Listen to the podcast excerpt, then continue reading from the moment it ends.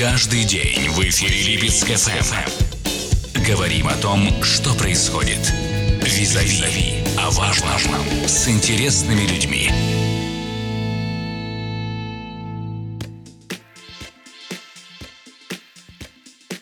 Об искусственном интеллекте узнаем прямо сейчас подробнее. У нас в гостях эксперт по IT-технологиям Кирилл Двуреченский. Кирилл, здравствуйте. Здравствуйте. А на какой стадии сейчас, в принципе, в мире да, развитие искусственного интеллекта и, если можно, какие-нибудь примеры? Давайте начнем с того, что вообще, как э, странно бы это ни звучало, но искусственный интеллект как понятие и как э, область, скажем так, даже научных знаний существует уже больше ста лет.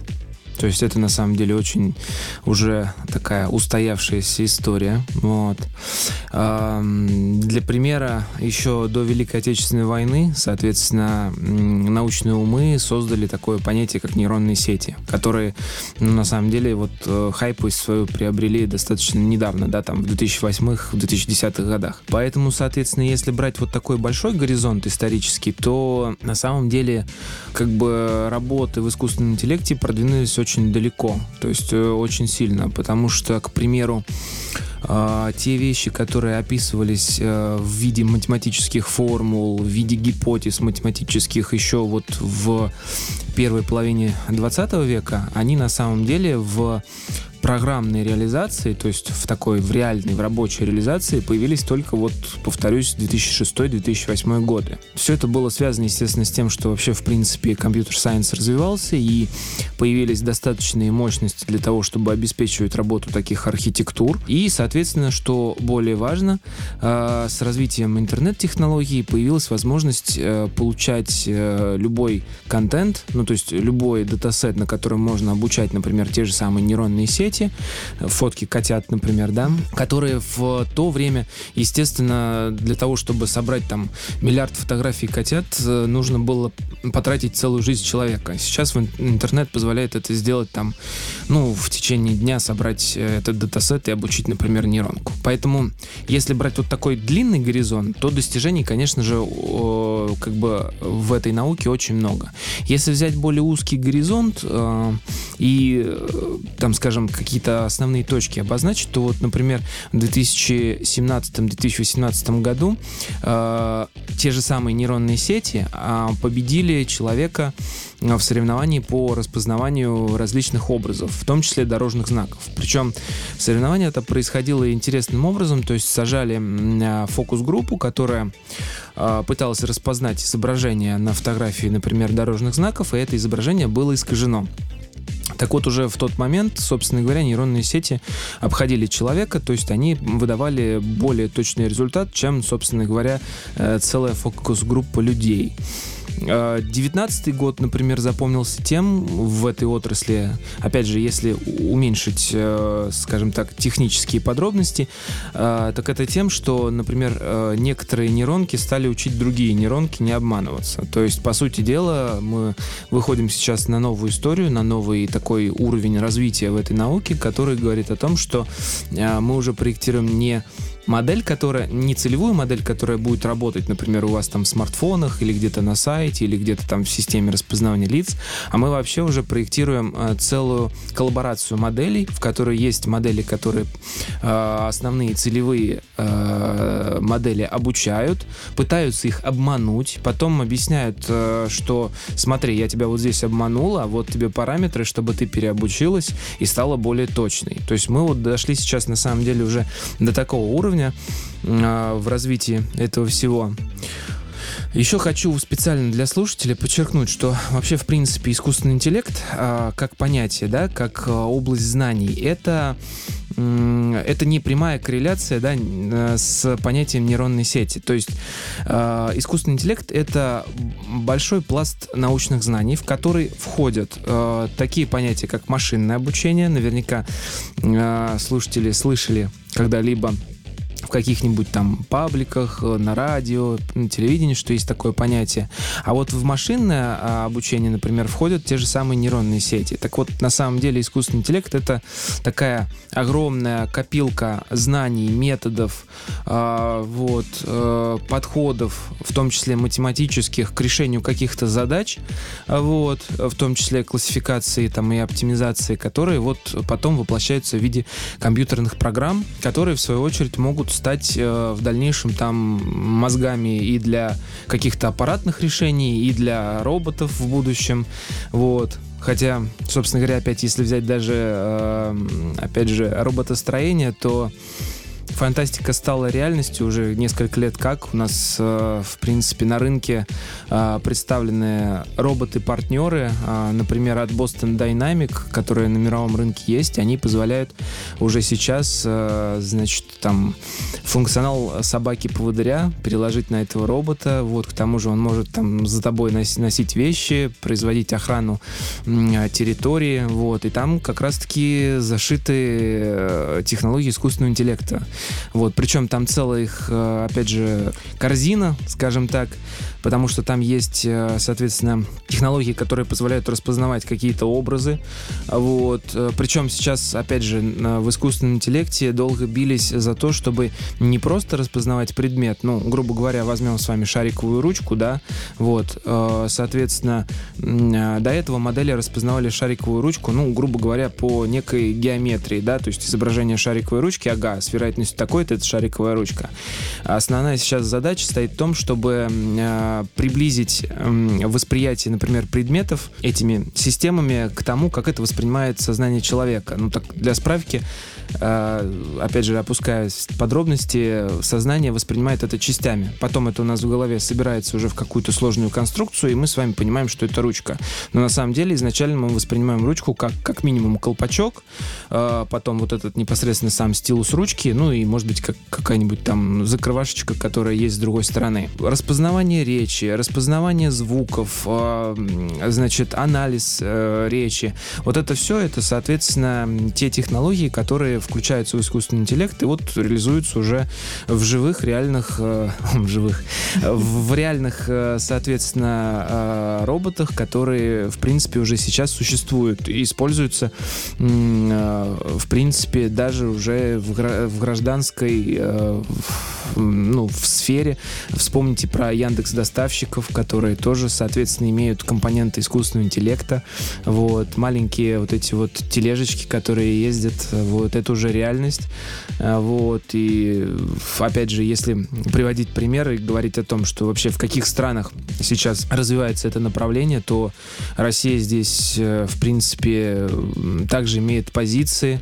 Вот наверняка там всем слушателям известна там Алиса, вот, которая, в принципе, там имеет уже там свои какие-то фишки, вот, отличительные, вот, которые конкурентоспособны там с такими же голосовыми помощниками. Но на самом деле, в принципе, вообще технологии, которые связаны с искусственным интеллектом, они намного ближе, чем вам кажется. К примеру, тот же самый, если вы откроете, там, у кого есть iPhone, то э, App Music э, подбирает подборки вам на основе ваших интересов, а там используются, опять же, методы анализа, э, которые э, как раз-таки пришли из искусственного интеллекта. Яндекс Музыка музыка, это тоже искусственный интеллект. Э, собственно говоря, даже поисковые системы сейчас во многом это уже не просто там какой-то поисковый алгоритм простой, а это уже целая композиция, опять-таки, э, сервисов, которые в том числе завязаны э, на анализе вашего поведения, на анализе, соответственно, того следа, который вы оставляете в сети.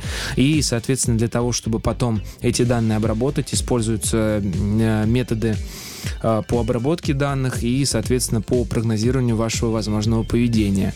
То есть, на самом деле, если вот в сознании обывателя существует, что а, искусственный интеллект это такая фантастика, которая еще долго к нам не придет, вот смею развеять эти мифы, потому что даже робот-пылесос более-менее дорогой, в нем используется э, генетический алгоритм для построения, э, соответственно, э, маршрута по вашей квартире, а генетический алгоритм — это раздел искусственного интеллекта. Вот, поэтому Все среди нас? Да, уже, причем уже давно. Ну а как вы, например, оцениваете эволюцию да, искусственного интеллекта? Все-таки сто лет это ну, много, ну как мне кажется. При этом, э, если даже вспомнить какие-нибудь фантастические фильмы, там, не знаю, 80-х, то а, в наше время уже должно быть, я не знаю, множество там летающих каких-то аппаратов, да, беспилотных э, автомобилей, чего-то еще. У нас вот робот-пылесос. Прогнозировали-то восстание машин, ну, грубо, да? Ну, на самом деле, э, очень хороший вопрос. Опять же, если брать историю отрасли, а, вот, то э, у тех, кто занимается этой сферой, они знают, что, например, в 20 веке было три а, таких исторических явления, которые сейчас в истории называются «Зима искусственного интеллекта». То есть это вот как раз а, перегрев а, ожиданий общественности а, о возможностях, а, собственно говоря, искусственного интеллекта и потом разочарование. И вот представьте, что, например, когда появились первые работы по искусственному нейрону, там как раз вышел компьютер Mark 1, а, вот, начали, соответственно, а, пробовать распознавать а, символы. Человечество, это можно найти, это публикации там 30-х, там, 40-х годов, что типа вот сейчас там такие специальности, как переводчик, уйдут канут в лето, вот, а в ближайшей перспективе за нас компьютеры начнут делать научные открытия, вот. И на самом деле СМИ того времени очень сильно подогревали, э, собственно говоря, ожидания у населения. Но, соответственно, эти ожидания не оправдались. Потом э, сильной, сильной зимой э, были 70-е годы, когда, опять же, возрос объем ожиданий.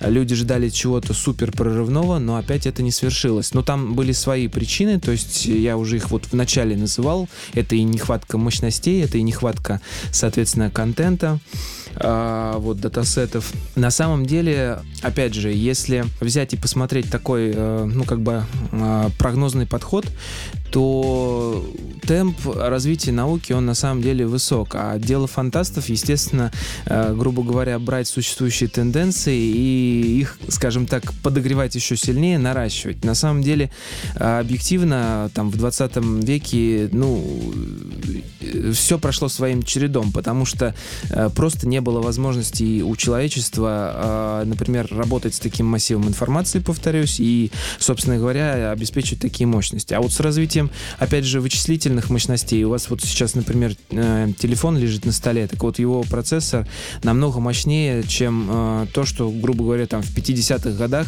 э, вот компьютеры линейки Mark, которые занимали там целые там помещения на там 100 и больше квадратных метров, так вот у вас в телефоне сейчас этот процессор намного производительнее, чем то, что было там у них. Поэтому, естественно, объективно здесь как бы человечеству нужно было было развить вообще в общие компьютер-сайенс достижения. А компьютер-сайенс это такая, знаете, большой пласт на, а, наук, который включает в себя в том числе и аппаратное обеспечение, да, там ис, исследований технологий в области, э, собственно говоря, железа, скажем так по-простому, ну и, соответственно, и в области программной инженерии. Поэтому это было вот так. Что касается перспектив, то сейчас, конечно, мы уже можем говорить о том, что искусственный интеллект вошел в жизнь.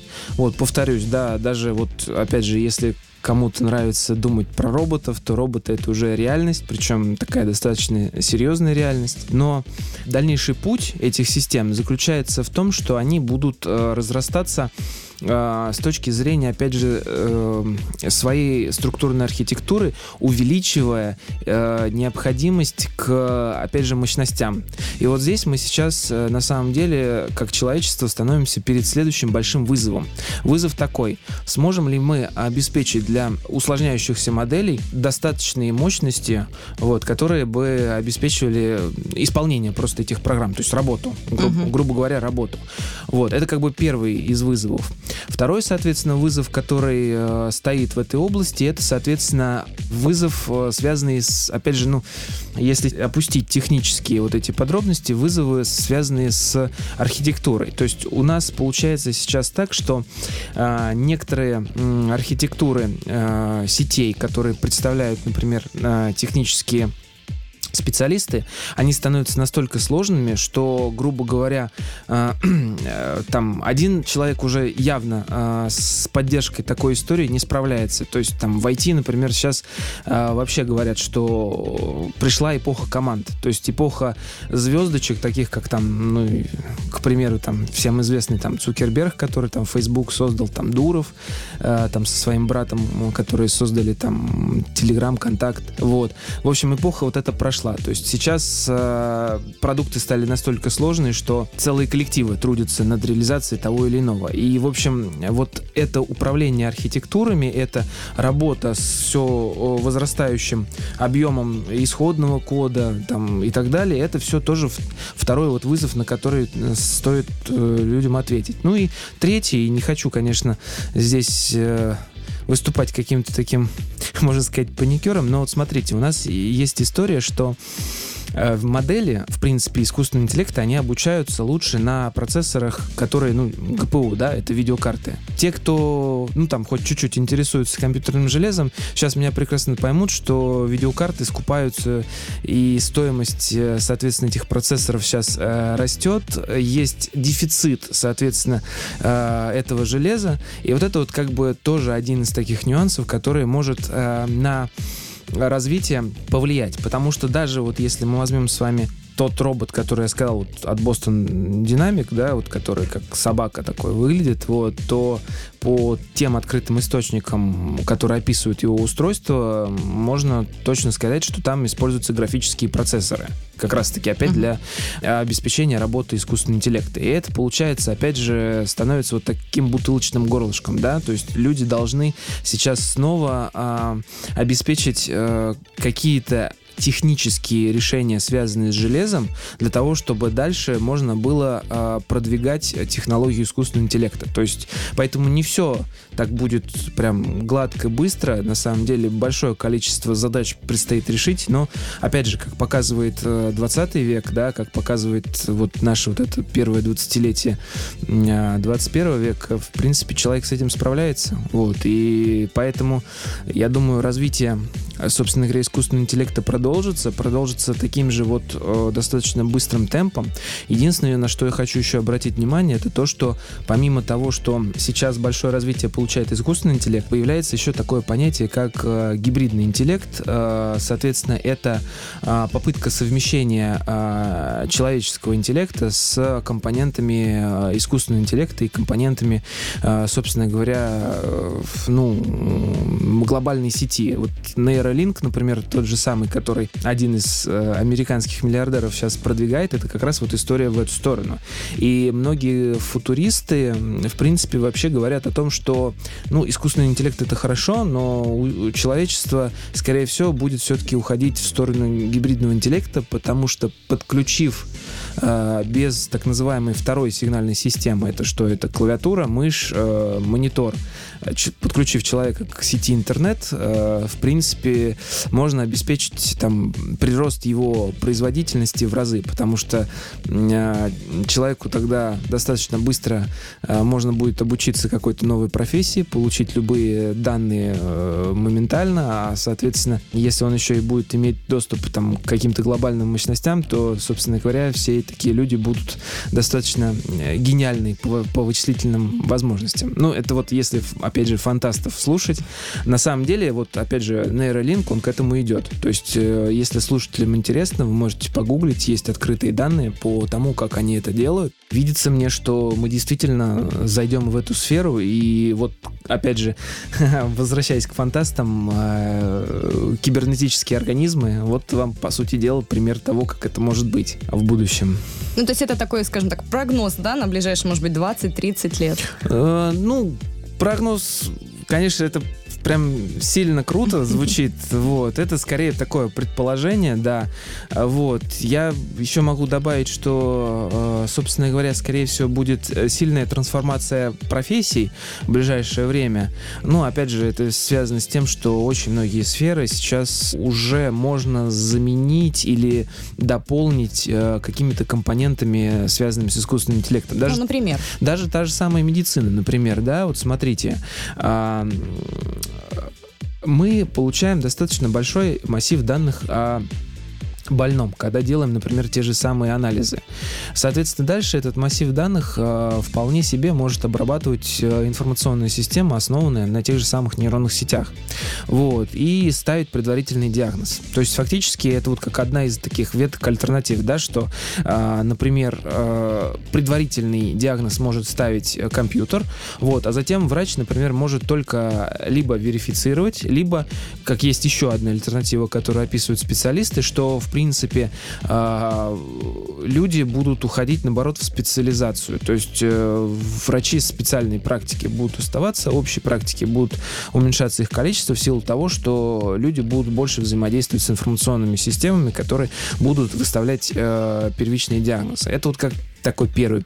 И, кстати, это уже тоже, опять же, реальность, потому что э, есть, э, собственно говоря, работы э, по тому, как, например, анализировать ЭКГ, автоматически без врача, анализировать э, результаты там того же самого УЗИ, э, вот, сни, э, там снимков состояния легких. В общем, это и причем точность там достаточно высокая. То есть, э, более того, недавно э, было большое достижение, когда, соответственно, анализируя моделью, а, там определенная модель, которая смотрела сердечный ритм. Так вот, анализируя сердечный ритм этой моделью, люди научились а, давать некоторую вероятность того, что человек болеет ковидом. Вот, mm-hmm. еще до возникновения симптомов. Это, это правда, это, это реальность, это подтвержденный такой метод, вот. И, в общем, поэтому, в принципе, здесь вот, например, очень э, большой горизонт, куда эти технологии будут заходить, и да и они, в принципе, уже заходят.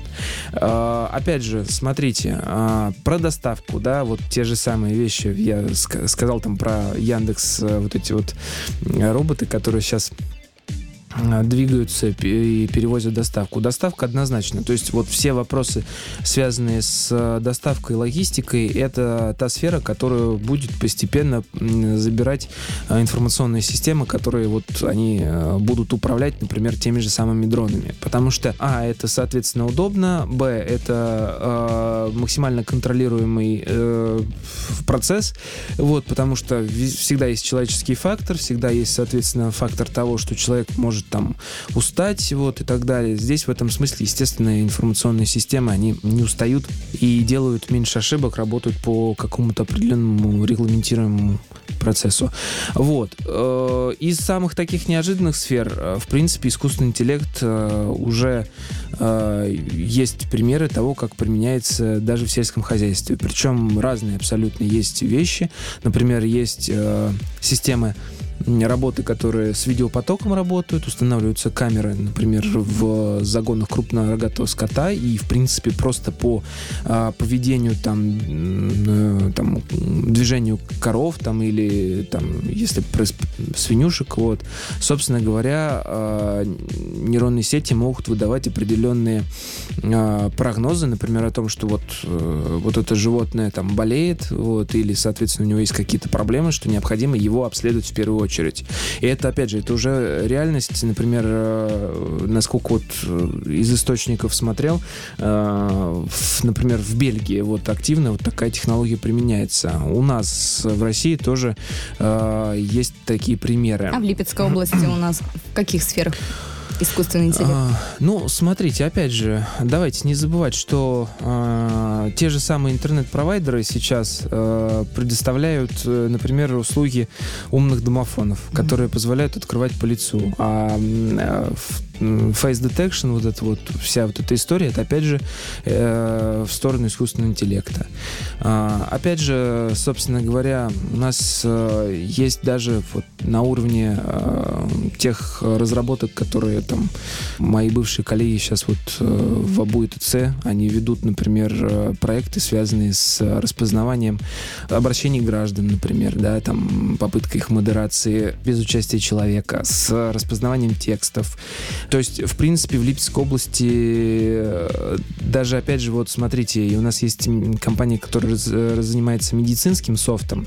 Ну, кому интересно, загуглите название. Вот э, ребята тоже, собственно говоря, э, пробовали внедрить компоненты искусственного интеллекта для анализа ЭКГ, например, для анализа снимков тех же самых легких. Вот, то есть, в принципе, эта история живет. Живет и в нашем регионе, и, применяется. Ну и, опять же, повторюсь, да, у нас сельскохозяйственный регион, я не удивлюсь, что применяется, например, в тех же самых комбайнах э, уже технологии, собственно говоря, там, которые позволяют, например, равнять колею комбайна, то есть помогают водителю ровно вести эту машину. Такие технологии, они, в принципе, достаточно распространены. Причем, опять же, там используется вот эта вот компонента программная, которая анализирует то, как он движется и корректирует его. Давайте не забывать, что для айтишника вообще, в принципе, понятие региональности это очень условная вещь. Каждый раз, когда вы заходите в Яндекс Еду, вот, соответственно, и производите заказ, э, курьер, который к вам потом спешит, он как раз, опять же, назначается э, с использованием алгоритмов искусственного интеллекта. Вот, поэтому это настолько сейчас среди нас, там, опять же, у многих наверняка стоит э, умная колонка с Алисой, которая тут недавно шепотом научилась разговаривать. Вот, это же опять тоже то, что вот есть сейчас здесь. Вот, поэтому очень-очень много всего, очень широко используется, вот, и, в принципе, это будет только нарастать. Не могу не спросить, как, по вашему мнению, искусственный интеллект это все-таки на благо человечества или приведет к деградации? Ну, знаете, на благо, конечно. Вот я просто такой приведу пример, что, ну, когда-то когда еще, наверное, ни государства, ни общества не было, человек поднял палку и начал ей копать. Это стала палка-копалка, да, она есть в музеях антропологии как пример. Вот, это на благо, потому что человек таким образом стал себе добывать корешки, вот, и, соответственно, разнообразить свое питание, да. Причем, кстати, нельзя недооценивать это, эту историю, потому что люди-то голодали, не всегда можно убить зверя, а здесь можно корешков накопать. Так и здесь искусственный интеллект, естественно, это на благо. Не надо бояться, что будет восстание машин. Вот. Если кто-то любит фильм «Терминатор», э, то сразу вас предупреждаю, что Skynet — это все-таки понятие искусственной личности, а не искусственного интеллекта. Вот. И если хотите, можете эту тему э, погуглить, по Яндексить, я не знаю, вот будем немножко более патриотичны. И, собственно говоря, посмотреть, в чем отличие. То есть это э, искусственный интеллект не должен вызывать опасения. К чему точно придется придется готовиться, это к тому, что э, способов взаимодействия и работы с информационными системами и, там, и, собственно говоря, какими-то устройствами у нас теперь будет намного больше, и они будут намного более необычные. То есть особенно люди, которые захватили там, условно говоря, кнопочные телефоны, вот, вот это будет некоторая ломка восприятия, потому что мы все-таки идем в сторону того, что у нас идет голосовое управление, мы идем в сторону того, что управление идет даже не нажатием, а жестами, как это мы видим на сенсорных телефонах, да, вот, и это все, это как раз то, к чему надо, конечно, готовиться, вот. Э, но при этом, повторюсь, искусственный интеллект — это то, что нам помогает, то, что позволяет решать проблемы, и, соответственно, опять же, например, те же самые достижения достижения э, в генной терапии. Вот просто вам пример приведу, да, очень много же генных заболеваний. А, вот. А если посмотреть сейчас научные статьи, очень много болезней за последние десятилетия э, было вылечено, найдены способы лечения. И это связано в том числе с тем, что люди в генетике стали активно применять методы обработки и работы с большими данными. Потому что, например, там анализ одной э, вот этой маленькой мушки, э, на которой генетики все издеваются, вот, это на самом деле объем данных, э, превышающий несколько десятков терабайт. Естественно, что человек, да даже команда людей не сможет разобрать этот объем данных, и поэтому применяются специальные методы, в том числе с применением, опять же, того же самого искусственного интеллекта. И вот, пожалуйста, на примере этого люди решают э, вопросы с заболеваниями. Поэтому однозначно это благо. Естественно, любое благо можно обернуть во зло. Это понятно. Но здесь все уже идет на откуп самого человека. Спасибо вам большое, Кирилл, за беседу. А я напоминаю, у нас в гостях был эксперт по IT-технологиям Кирилл Двуреченский.